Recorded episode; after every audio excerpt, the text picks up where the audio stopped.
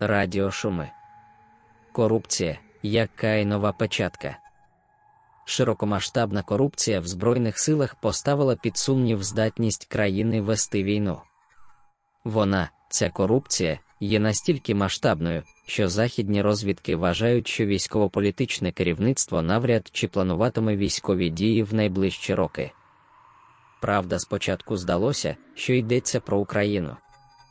Традиційна для нас тема.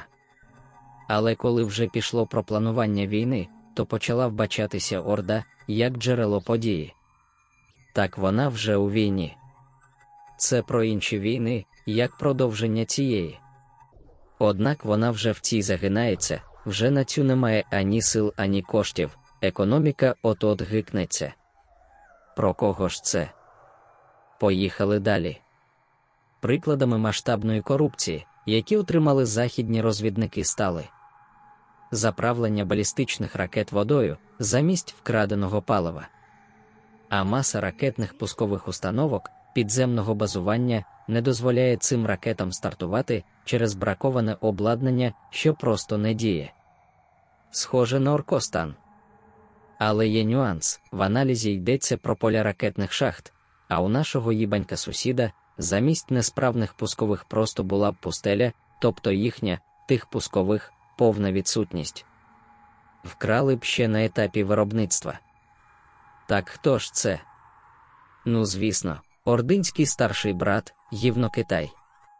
Останнім часом була затримана ціла купа високопосадовців оборонного відомства країни, ставши найбільшою за кількістю репресивною дією проти військовиків. До речі, це було помітно навіть не розвідникам. Кудись згинули декілька генералів, ще й міністр оборони хто зна куди подівся. Цікавий висновок роблять аналітики розвідки.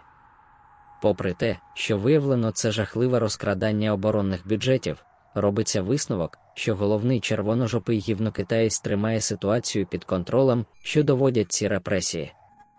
А нам чомусь здається, що все навпаки дуже погано для його влади. Бо він при ній вже тривалий час, і увесь цей тривалий час вони, військові, незважаючи на його вагу в партії і репутацію, борця з корупцією. І взагалі наступного, після Мао, керманича і стулкана червоного гівну Китаю і нехтуючи небезпекою, просто тупо розкрадали усі гроші. Ще один наш невтішний висновок. Ми схожі із болотами і гівнокитаєм, в цьому сенсі, як брати чи сестри. І це дуже неприємний висновок. І так буде неприємно і надалі, тому що суспільство заявляє про своє несприйняття корупції, навіть вже вивчило модне про нульову толерантність.